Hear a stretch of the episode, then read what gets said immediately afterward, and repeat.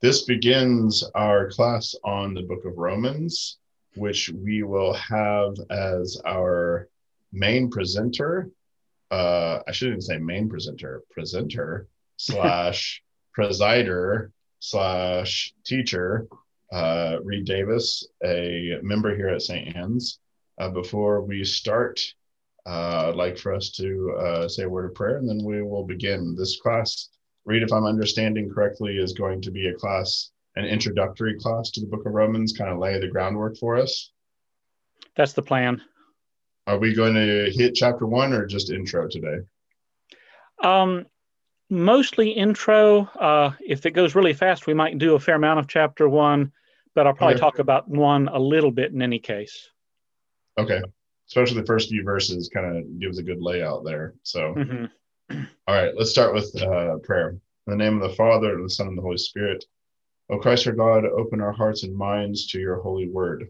Uh, allow us to see your will for us. Allow us to hear your servant and friend, Paul, as he wrote to your followers in Rome. So allow us to understand and find you and what you will for us to understand, and not only understand, but to do and to pray and to grow in love and discernment and wisdom to, so that we may grow into the full stature of Jesus Christ. Praise to you that we pray and to your unoriginate Father and your all Holy Spirit, now and ever and into ages of ages.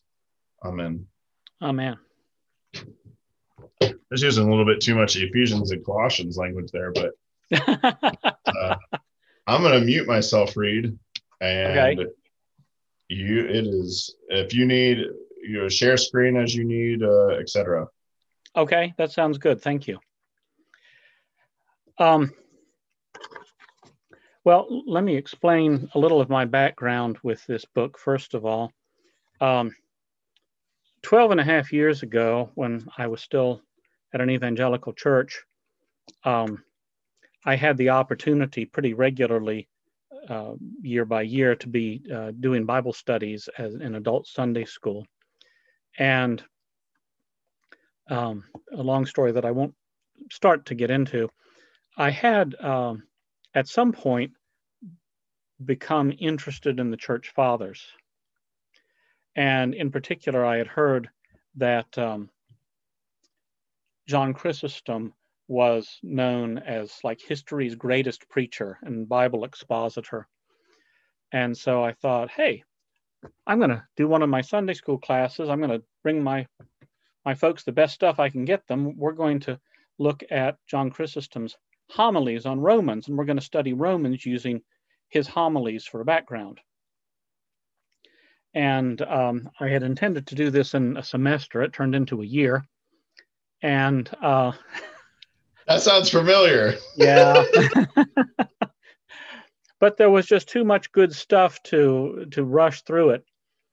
And um, i came away from that with uh, uh, i was often just astonished at the depth of uh, chrysostom's understanding of the scripture. And um, just you know how much sense he made of this book because you know as an evangelical, I knew Romans was an important book. And so I'd given a lot of attention to it in the way that I think a lot of evangelicals do, meaning I, I read it over and over, not that I had actually consulted reference works like a reasonable scholar might have done. Um, but, you know, I had been much acquainted with it, and I had a very strong sense of the Apostle Paul is following an argument at great length here it's important material, and I cannot catch the thread of it. Um, and, you know, as I read John Chrysostom, it's like, oh, but he does. he understands what this book is about and how it fits together. And, um, you know, at, at the time, I said the experience of studying John Chrysostom's homilies on Romans, it was breathtaking at times, just the in, insights that he had into it and what it all meant. And um, to make a long story short, this ultimately uh, studying in particular Romans, but also some other books in the same manner using his homilies, played a very large role in my ultimately becoming Orthodox. Um, part of this was because I came from a background in which we believed in sola scriptura. And it's like this gentleman understands scripture a lot better than us who claim to be sola scriptura. So um, uh, sometimes I sort of jokingly, but only half jokingly, say, um, I became Orthodox because I believed in sola scriptura, because John Chrysostom understood the scripture so much better than I did and the people I listened to in, orth- in evangelical circles. So, in any case, um, that's this. This is why ultimately, when I was received into the church, I took the name of John for my saint name, um, and so this is all very dear to me. And so uh, I thought it was very kind of Father Daniel to invite me to to do this study, and largely I'm hoping to do the same sort of thing now that I did then, to work, you know, to help us work our way through Romans. Um, using the homilies of St. John Chrysostom. Um,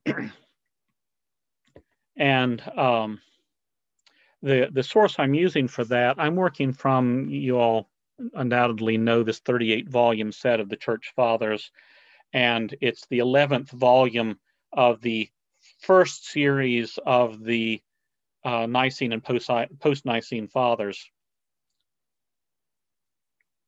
Father Daniel is pointing at something. I'm pointing at the books. Oh, oh, okay, right there. Yes. Oh, I see. Those aren't my copies; they're the church copies. But I have my copies in my office. Well, they're also and, available online. Yeah, about 13 years ago, I downloaded the whole set from the Christian Classics Ethereal Library site, and they are still available there. But I downloaded them while they were still free and I think they may be free again, but for a while they were. Yeah, you can find them on. Um, oh, I'll just look. Oh, I'll I'll say so. I'll say something here in a minute when I find it. There's a, a website, newadvent.org. Oh, you okay. can find all uh, under their father newadvent.org slash fathers and all of those translations available Augustine, Athanasius, Clement of Rome, Cyril of Jerusalem, Ephraim, Gregory. I mean, so if you go there, this is when when I don't want to open a book and I want to use the uh, internet to you know Control F to find something that I'm looking for. this is where I go. Another uh, resource I use it's a app called iPieta. I think it's a Catholic app, but they have a bunch of uh, like books, and that includes like a, a lot of the Nicene and uh, ante-Nicene fathers. Um, so like, uh, it's been uh, a paid app that you have to pay for, but it's never been more than like three or four dollars, and they kind of go back and forth, free or you know a few dollars, but it's a really good reference too. Well, thank you. Reading fathers while you wait for uh, people to do other things and you just sit there in the store so um, in any case that's that's mostly what i'm trying to draw on um, as i kind of lead us through this um, the other source that i'm uh, planning to use some tonight and probably will ongoing is i've listened to a lot of dr jeannie constantinou search the scriptures podcasts, both versions of it, the live version and the uh, recorded version, and um, you know ha- have picked up some very helpful knowledge there that I'm sure if you you know ever go to a Bible college or a seminary, it's all just sort of basic stuff. But for me, a lot of it was new, so uh, I'll talk some from that as well. Um, that being said, I, you know, Romans is kind of an important book for folks with uh, Protestant and evangelical backgrounds, which I think both of you have some share in. I was wondering if you all have had interesting experiences with Romans that you're bringing into this that would be worth mentioning.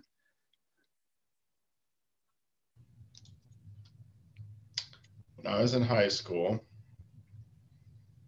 I sat with the book of Romans, Romans 5, and I read it over and over and over again because I did not we I was taught against original sin, which some of that I think was just not actually understanding what that I mean when you say original sin, everybody has little different ways of articulating that.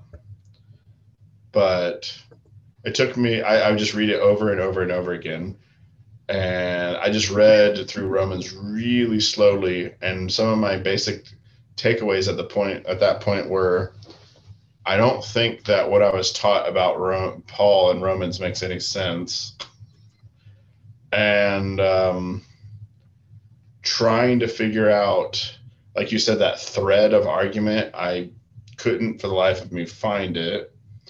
But also, I think I mentioned in announcing this class at, the end of, you know, a Vespers or something, just saying the re- trying to get through the rhetorical aspects of Romans is harder than many of the other epistles because he like it's almost like he's like um throwing his voice to you know once we get to like Romans 7 all the you know what is who who is he talking about? What is he talking about? Maybe like first corinthians where he talks about going up to the third heaven. I knew a man. It's like are you talking about yourself? I know that's is a humble thing to do, but I wish you just say, I, I think everybody has just said, yeah, Paul's talking about himself. But yeah, that's my, my experience with Rome because every, like you said, Romans is the theological book, right? It's the Protestant book. It's the Roman way, I guess. For I, I didn't grow up like that, but evangelicals, right? You you memorize these certain verses to like convert somebody. The Roman road, yeah. Road, sorry. Yes. And it's, I think what usually happened is people get stuck in the first seven chapters. Maybe they get to the eighth chapter because it has some verses that makes them feel good at the end of Romans 8, which is fair because it's very nice at the end of Romans 8. Then they have no idea, unless they're reformed and they want to talk about predestination and those some of the latter chapters. But you have to have the latter chapters for the beginning chapters. But now I'm getting ahead of myself. So. How about you, Eric? It makes sense because it, because people the way they approach it so much. Obviously, when you start at the beginning, you you're trying to figure out what's going on, and mm-hmm. That's where so much t- so much time gets spent in the first five or six chapters. So I was. And that it doesn't go anywhere else. I was raised Presbyterian, so I think we focus more on the latter chapters than the uh, earlier oh, ones. Oh, Jacob and Esau, huh? Yeah, predestination. Uh, but you know, I remember just trying to read it myself, and uh, you know, uh, both you and Reed uh, and Father have said, you know, just trying to find the thread of argument, and it's just being really obscured, and that's kind of, you know, that's been my experience up until now. So uh, hopefully that will change. So um, I trust Reed as our guide. you can trust me insofar as I'm following someone who knows what he's talking about. Um, I that sounds very biblical to me. um, so a, a, couple of things. First of all, uh, I'm sort of taking my own notes from bottom to top. Um, the first question is uh, where did the Roman church come from? Because Paul, of course, has not been there at the time he's writing this. And I believe it was uh, Dr. Jeannie Constantinou who said um, some people believe that we see the beginnings of the Roman church on the day of Pentecost in Acts 2:10, where it talks about among those who were listening to the apostle Peter when the Holy Spirit came upon the disciples were visitors from Rome. And so I, I, take it that the thought is then that some of these people believed, received some basic instruction, and then went back to Rome. And so that's how the church there had begun. Um, I don't know, there's more to be said about that, but that's as much as I know. It's important to note, right, that because you get from the very beginning that Paul didn't start Rome. It, it was a church that because we're so we just finished Acts, so we're so used to Paul being in the mix, and now we have Paul who's kind of like having to say, "Hi, this is who I am." um, and then just generally, what I got out of doing this study 12 years ago is sort of what is Romans about? And uh, it's maybe hard to say it very concisely, but essentially, the, the way I, I ended up phrasing it was the Apostle Paul was writing a pastoral letter to help the Jews and Gentiles of the Roman church understand how to relate to each other. Um, and this was this was quite a shock coming from an evangelical background, where we always sort of took Romans as this is Paul laying out the doctrines of the church, as though this was sort of a course in systematic theology, giving all the most important things, even though we only used three verses from it. Um, and to realize that no, this was not a theological treatise. This was a thoroughly pastoral letter his concern is for the welfare of the Roman church and for the salvation of the people there. And the real problem that he's dealing with is that you've got Jews in the church and Gentiles in the church, and they're all trying to figure out how they're supposed to relate to each other and to the gospel and kind of how does that all fit out? And of course, we saw that in the Acts study in the Council of Jerusalem. This was the first great controversy in the church and um, you know it's really front and center of Romans. Um, and so, you know, in particular, when the Apostle Paul writes about law in Romans, he's not talking about every commandment of God, every moral premise, every good work. He is talking about the law of Moses, very specifically and you know probably as interpreted by the rabbis and sort of the way it was practiced by the Jews of the day. Um, and so if he speaks uh, uh, against the need of the Gentiles needing to practice the law, he's not declaring them free from all obligation to obey God's commands. He's talking about the law of Moses as it was being looked at. Um, and also, you know, I, I became aware you know, St. John Chrysostom, of course, was a rhetor and a truly outstanding one. Um, and as he reads the Apostle Paul, he reads him writing rhetorically. That is, he doesn't simply take this as a doctrinal treatise, he takes every word as being calculated by the apostle to produce a certain effect in the hearers that will benefit them for their salvation. And that makes the book read entirely differently. not that there is not theology in it to be gotten and learned from, but he's not writing a theological treatise. He's writing a pastoral letter to save these people.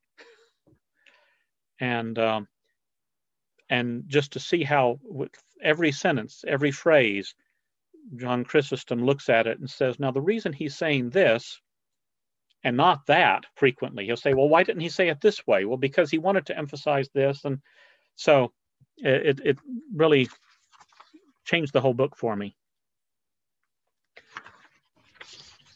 Reed, so, do you mind if I underline that? Because I think this, it really bears in mind uh, to remember that we're reading other people's mail and reading the epistles. And so it operates very differently and you're referencing the rhetorical way you know if i'm writing a systematic theology there's all sorts of places i can start and where i start and what i think is important what i'm going to highlight in some of the like infrastructure, like the way I build the house, is really going to affect what I can and can't do, or what I what it can or can't house, or and so a lot of the times I feel like Romans was used as this go-to guide for theology when and so things just get take completely taken out of context mm-hmm. um, and used in ways that created a different theology than what Paul actually had. And you're right to emphasize that the rhetorical element for the transformation of what the hearer uh, or reader is experiencing. And mm-hmm. Chrysostom, existing in that world, understands very well what Paul is trying to do. That's why I love that icon. I put it in the email uh, out to the parish that has um, Paul whispering to Chrysostom how to interpret his own his own letters in an icon. mm-hmm. It's a lovely icon.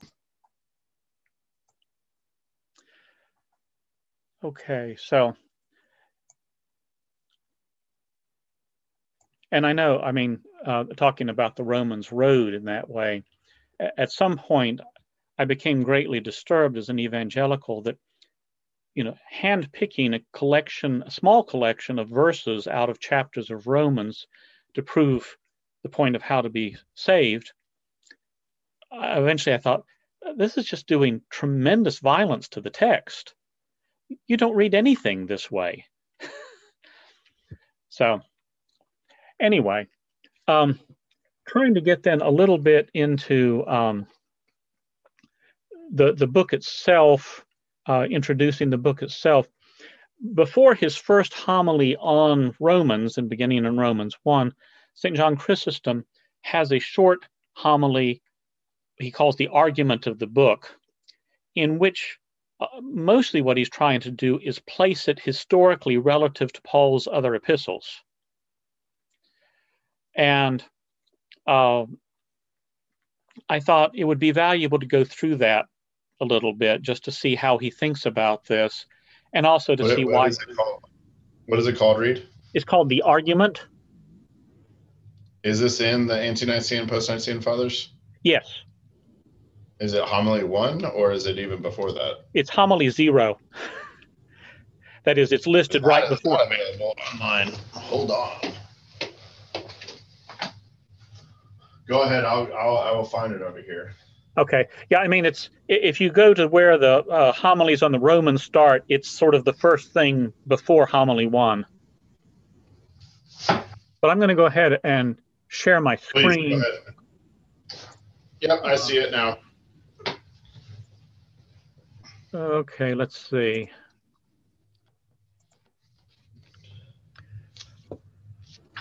These are uh, notes I was typing up to myself. Um, I was originally just going to put some of these things on uh, sort of my online whiteboard, and then I realized I don't think that will show up in the um,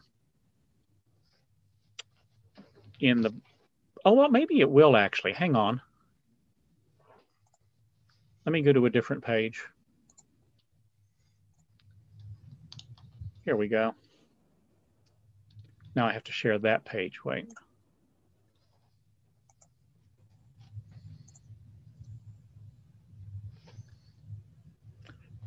Okay. Can you all see more or less a big white screen at this point? Yes. Oh, wait, no, no, no, but that's not what I want. Sorry. It's okay. Give me a minute here. There we go. Okay, there's what I was looking for. Okay, so um, he begins and he argues, first of all, that um, the Corinthians come before Romans. So maybe I'll put Romans here in the middle. And his uh, argument for this is that in Roman, uh, sorry, in 1 Corinthians 16, 3 and 4, the apostle writes, And when I come, whomever you approve by your letters, I will send to bear your gift to Jerusalem. This is talking about the, the churches of um, Achaia, Macedonia, giving to the uh, believers in uh, in Jerusalem. It says, mm-hmm. um, so, uh, uh, whomever you approve by your letters, I will send to bear your gift to Jerusalem, but if it is fitting that I go also, they will go with me. But in Romans 15, the apostle writes, But now I am going to Jerusalem to minister to the saints, for it pleased those from Macedonia and Achaia to make a certain contribution for the poor among the saints. And so, what John Chrysostom argues here is well, at the time of Corinthians, this was in doubt, but at the time Romans was written, it had been decided Paul was making this trip. Um, and then he argues that Corinthians comes uh, after Thessalonians.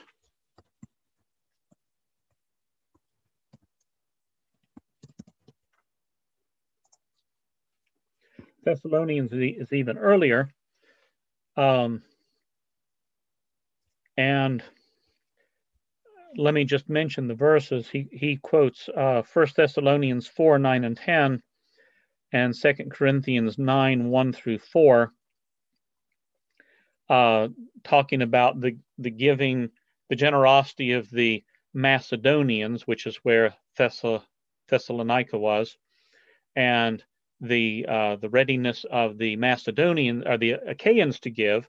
That's Corinth, um, and um, essentially he argues through that that it appears that the Thessalonian letter was written even earlier than the Corinthian.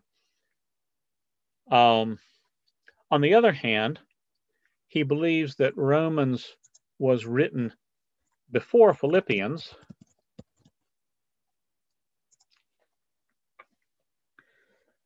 Um, because in uh, Romans 1:11, he says, I long to see you that I may impart some spiritual gift so that you may be established, making it clear that he has not seen these people. He's not been to Rome. But in Philippians, he writes at the end, verse uh, Philippians 4:22, all the saints greet you, but especially those who are of Caesar's household, which seems to imply he's there in Rome talking to some of the believers from Caesar's household.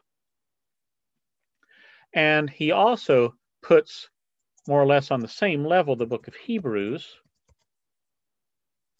because near the end of Hebrews, the author writes, Greet all those who rule over you and all the saints, those from Italy greet you. Now, here I should explain, uh, probably you all know, that the, the view is evidently extremely well established among current scholars that the Apostle Paul was not the actual author of the book of Hebrews. Um, nevertheless, St. John Chrysostom believed thoroughly and deeply that Paul was the author of it, and so he always speaks and writes uh, accordingly. Yeah, that was a debated topic even in the and during the fathers. And I don't remember all the details, but I know it's been debate. It's been a long debate. And I know Jeannie Constantinou talks about that some and says, well, the scholars are generally agreed However, the scholars are increasingly beginning to understand that the writing of letters in the ancient world was rather a group project. Um, the person who was actually sending the letter was not the one physically writing it. You had the, the, the, the person who would essentially serve as the secretary. And then it just it, it, it could be a very complicated arrangement and might still legitimately be called a letter of Paul. So in any case, um, I just mentioned that for what it's worth. Um, he believes that the um, where are we? It comes uh, before the epistles to Timothy, and he he doesn't distinguish between First and Second Corinthians or First and Second Timothy. I don't know if there's a historical reason for that, but he simply says the letter to Timothy, the letters to the, to the Corinthians. Um, and uh, because there in Timothy, of course, he talks about, um, you know, I'm being poured out for you. Uh, you know, I fought the good fight. I've um, kept the faith. We quote Second Timothy 4 6, saying, I'm being poured out as a drink offering, and the time of my departure is at hand. Um, and I think it's well understood that he was writing near the end of his life from a Roman prison. Um, somewhat before that, we have Philemon. Oops.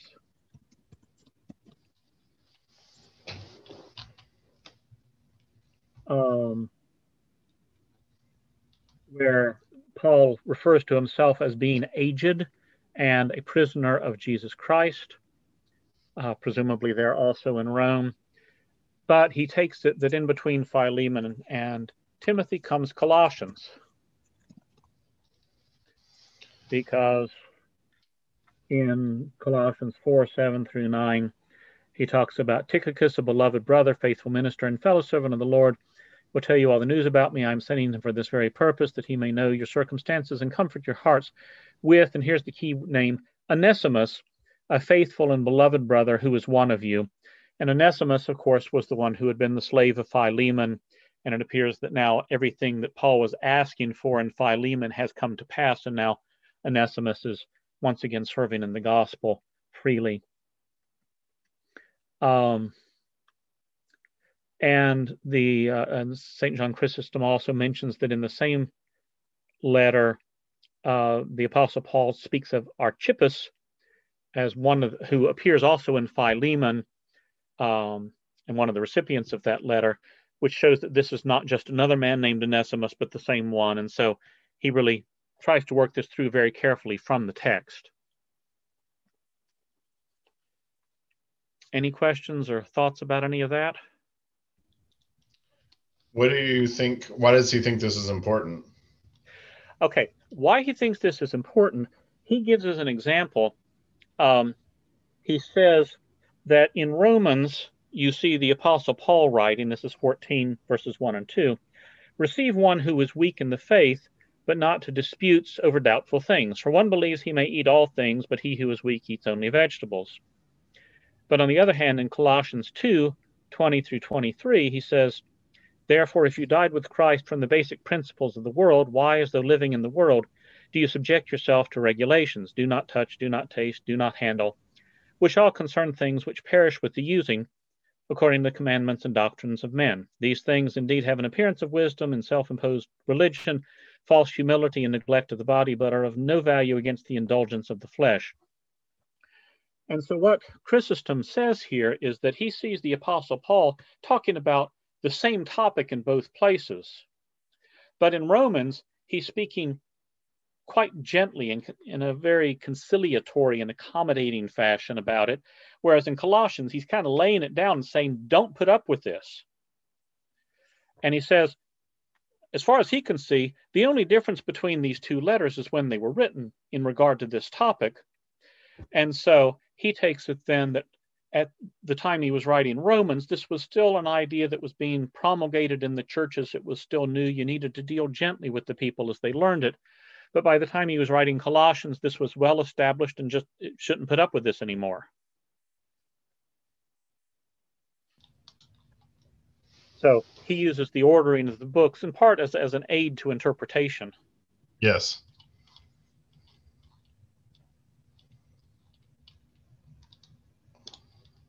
Other thoughts or comments? Insights? Corrections?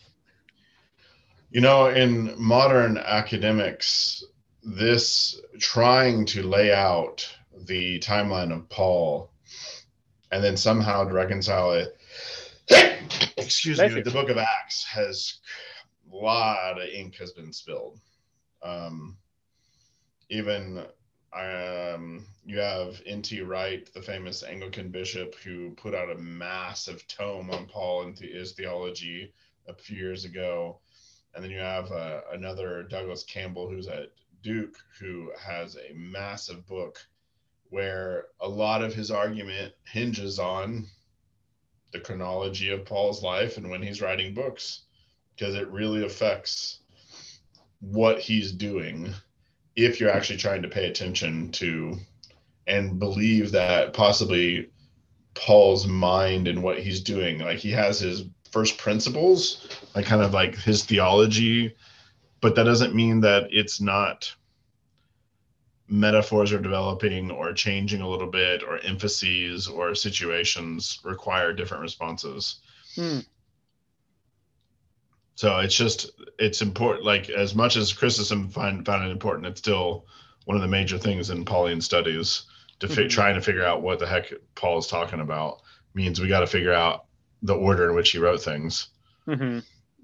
And it also shows to belie somebody's theology, where some of them will throw out things, you know, like Paul didn't write Timothy or Titus or some of these others because they don't they don't like the theology in it. right. or they think it's later and it's too Catholic. Mm-hmm. Yes, Jeannie like Constantinou. yeah, Jeannie Constantinou talks about this. It's like, well, there are the the scholars who will say, well, this topic hadn't been developed yet, so Paul couldn't have been writing about it. And she says, well, you know. yes, everything that I believe is in every letter I send to every single person. right. so, in any case, um, I thought it was interesting in the footnotes there in the uh, the 38 volumes of Philip Schaff. I thought it was interesting that the footnotes there say that the, the scholar doing the translation says that in fact, remarkably, that's his word, uh, St. John Chrysostom reaches the same results as modern scholars do. Now, this is late 1800s, right? But still, modern scholars do, except in regard to the authorship of Hebrews. So, in any case, um, let me um,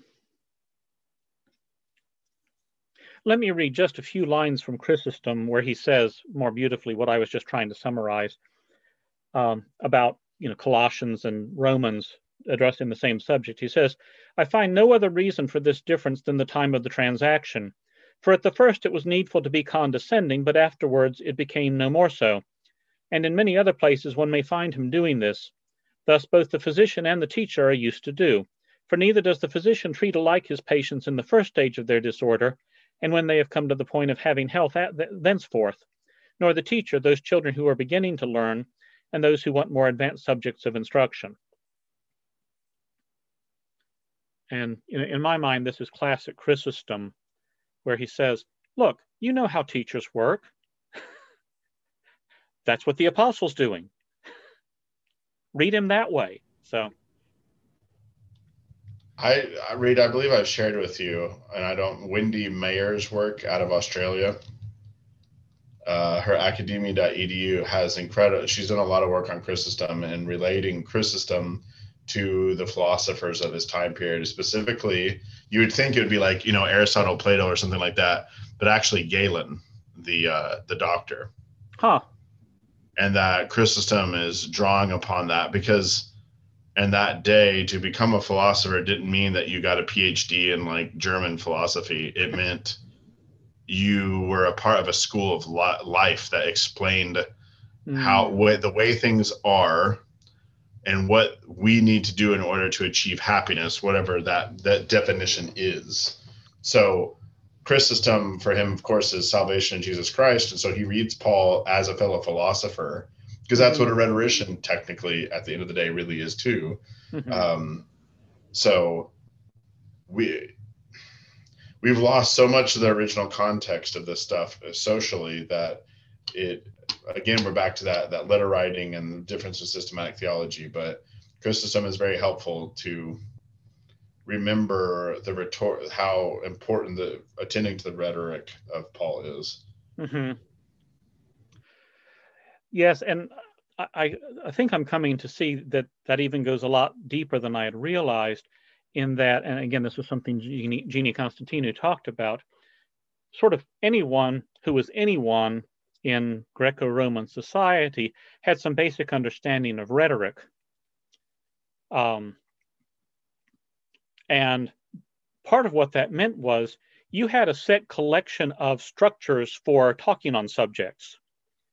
And so if suddenly you were spontaneously called to talk on something, you pulled out of your mental library the correct sort of structure and started organizing your talk along those lines on the spot, and everyone would understand that's what you were doing.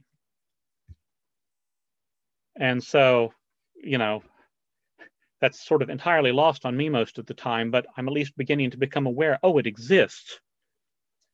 And um, that sort of makes a nice transition to the next topic here, which is also something I picked up from Jeannie Constantinou. This was from her, see if I can find it now. this was from her podcast on Search the Scriptures Live. It was on First Thessalonians from January 27 of 2020, so almost exactly a year ago on Ancient Faith Radio. And it's a description of what she says is commonly called the Hellenic, probably Hellenistic, I probably mistyped that, Hellenistic letter format.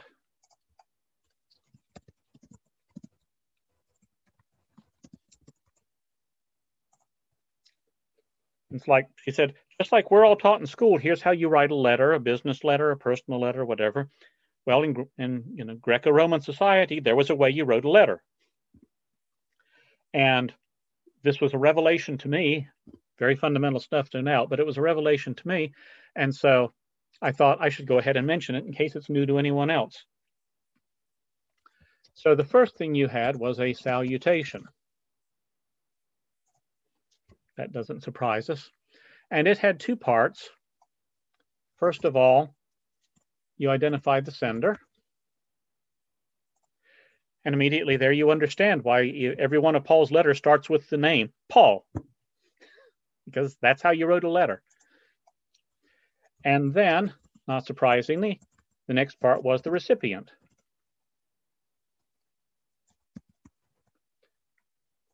Is this all showing up so that you can read it, by the way? Yes. Yes. Okay.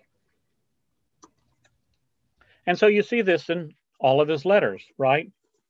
He begins by saying who he is, maybe who else is with him, and then he says whom he's sending it to.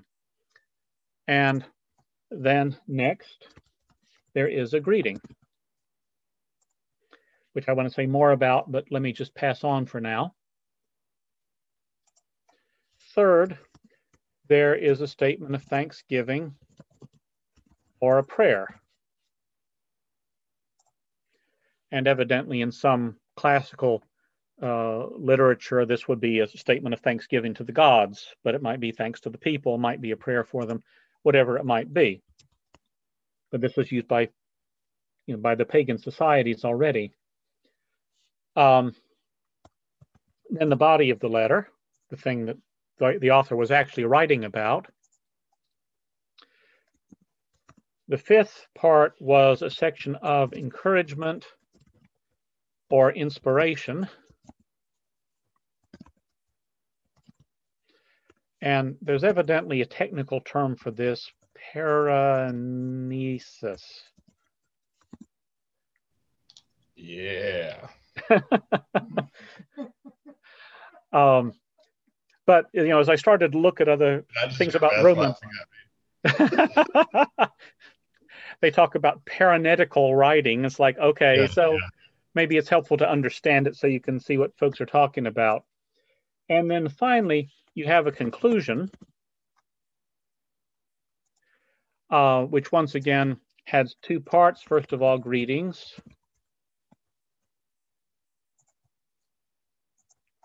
and then a final blessing. And this was more or less how you wrote a letter um, in the ancient world. And it's very easy to see, oh, yes, most of Paul's letters pretty much follow this. Um, so, you know, as an evangelical, I always talk it, took it that this was something thoroughly unique to Paul. This was simply how he decided to write things rather than, oh, he was part of a culture that wrote letters and this is how you did it. So this was, to me, a, a lovely insight, even if it's really basic. Well, you know, one of the things I think is helpful with trying for folks trying to tackle reading this is exactly what we're getting to. How do I make heads or tails of this?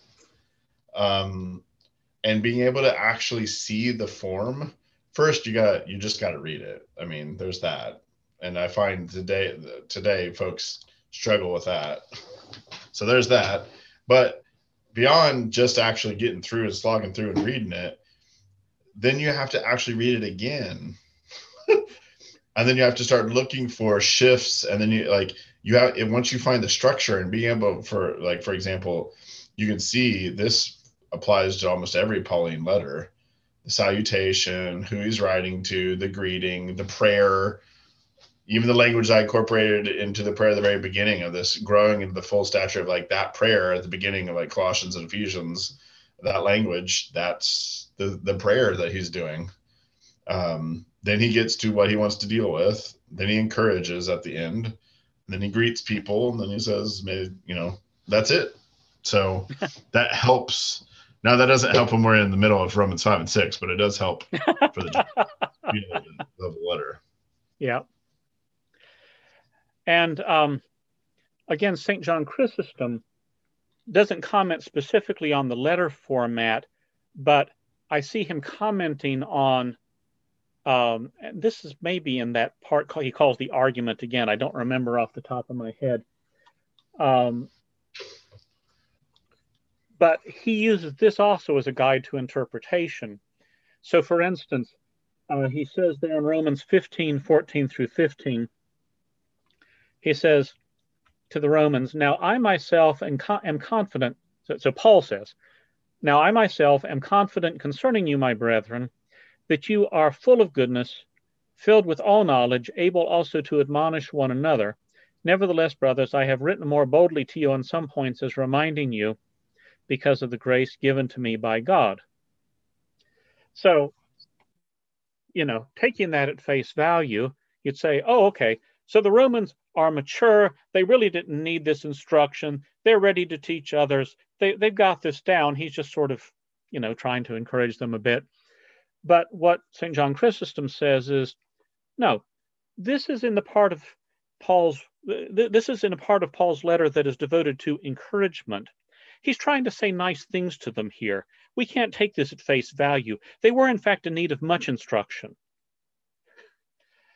Um, but he recognizes the structure of what's being written and that those words from chapter 15 near the end of the letter are written in sort of an encouraging and inspirational mode of expressing himself rather than you know sort of nitty gritty body of the letter. And so you don't take it at face value. You take it as meant to encourage not as a literal final statement of fact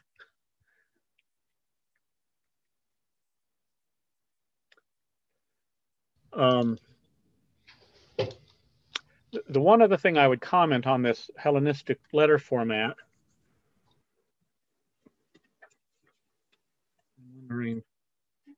yeah, um, is the Apostle Paul has his own take on greeting. Um, because what Jeannie Constantinou said, and I, I found some other sources that say very much the same thing, is that the typical way of completing the obligation to write a greeting in the letter was to say the word greetings. Um, and uh, in Greek, this is, of course, I don't know Greek, but she says it is a word pronounced something like here. Um, and the Apostle Paul does not do this. He does not use this word, but he engages in almost a wordplay here, using a word that sounds and looks quite similar, charis, which means grace. And in fact, this almost works in English, right where you're expecting someone to say greetings, he works into grace. Um, and then he follows it up with and peace, which is, of course, how the Jews would greet one another shalom. And so when he begins his letter, his, his, when he makes his greeting, grace and peace, he is playing on the conventional greeting to greet people both you know, with something that sounds Greek, but it, you know, conveys the love and fullness of God and his grace, and shalom conveying to the Jews the, the typical greeting that also conveys something of all of God's goodness and love wished for the, the recipient.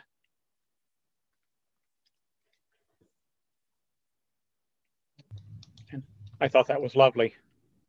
It helps knowing Greek, doesn't it? yes. um, so in any case, um, that sort of covers, I think, everything I was hoping to say in terms of introduction, but I had really hoped not to be the one who was doing almost all the talking. So I'd love to hear anything anyone else would li- like to say. Let me go ahead and unshare my screen. I think we are off to a good start with trying to give us without overly, you know, people, somebody might say, wow, that's a lot of info. Like, if you want some context, we could, there's a, there's libraries full of stuff that we could go over in regards to Paul and his Greco-Roman context, his Second Temple Jewish, you know, the fact that he was taught as a rabbi. I mean, all this stuff. Um, but it helps and it's something that I think is a place to start is actually dealing with the text that's in front of you and being able to, like we were just talking about, getting an idea of what the text is talking about, wrapping your mind around what the the basic arguments of the text, um, and then being able once you can see what's going on to then come back to the places that are helpful, encouraging, etc like what he says at the very beginning of the argument, Chrysostom, as I keep hearing the epistles of the blessed Paul read, and that twice every week, and often three or four times, whenever we are celebrating the memorials of the holy martyrs. That's interesting. In the context of remembering the martyrs, they're reading Romans. Gladly do I enjoy the spiritual trumpet and get roused and warmed with a desire at recognizing the voice so dear to me, and seem to fancy him all but present to my sight and behold him conversing with me but I grieve and am pained that all people do not know this man as much as they ought to know him. But some are far ignorant of him, as not even to know for certainty the number of his epistles. We got to become familiar with Paul. It, for the full fountain of theology for the Orthodox Church, if you don't get Paul down, you're going to struggle with Maximus the Confessor that's aiming for the skies there. You're going to struggle with uh, Ignatius of Antioch, which we, when we did that class, and how much he assumes Paul and works with Pauline language and all of it. Um, so again, I'm going to kick this back to the homily on Sunday. I don't know if you all heard it or not because uh, of COVID stuff, but part of what I was talking about in illumination is knowledge and not being tossed to and fro by every wind of doctrine and that means you got to study somewhat. It doesn't mean that you have to become an expert in late Byzantine uh, triadology or you know what they thought about the Trinity, you know. But it does mean knowing the basics, knowing Paul, and what he was teaching. Uh, it's just part of being Christian, and I think we we really, if we don't apply ourselves in some way to to knowing and understanding, it's a great detriment to ourselves it doesn't allow, actually allow us to actually repent fully. It doesn't allow us to actually see the fullness of the, as what Paul said um, to the elders um, at Ephesus, right? You guys can correct me or not, where he talks about how he gave them the whole counsel of God. Mm-hmm. If we're to miss out on Paul, we sure are missing out on a whole lot of the counsel of God because God chose Paul to say a lot of things and record it and put it for us to read at memorials of our martyrs, etc even though that's not the uh, epistle reading tomorrow, Erica. For we aren't doing martyrs tomorrow. Well, actually, the slain at uh, Sinai and Raithu, but we got James. So next time, read, are we going to push into the first chapter? Yes, my ambition is to cover the whole first chapter. Woo! So you know, obviously, we're gonna. You gotta be ambitious yeah, that's what I, I, was saying to folks. I think it was Sunday. I was like, you might be 10, 20, 30,000 feet up in the air, but it helps to get the lay of the ground so that you can to read it and work with it. Um, so what's what it just so much of the I come back to Romans one often because there's a lot of theology there and a lot of our understanding of what it means for us mm, idolatry, mm, how to relate to the world, etc. Natural law, etc. So, Erica, do you have anything to add, detract, voice your concern? I can't think of anything. Nothing. We believe in nothing, Lebowski.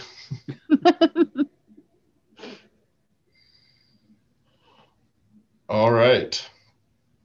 Well, if that's all for now, I'll stop the recording here and then we will return next week to Romans 1. Sounds good. Thank you, Father Daniel.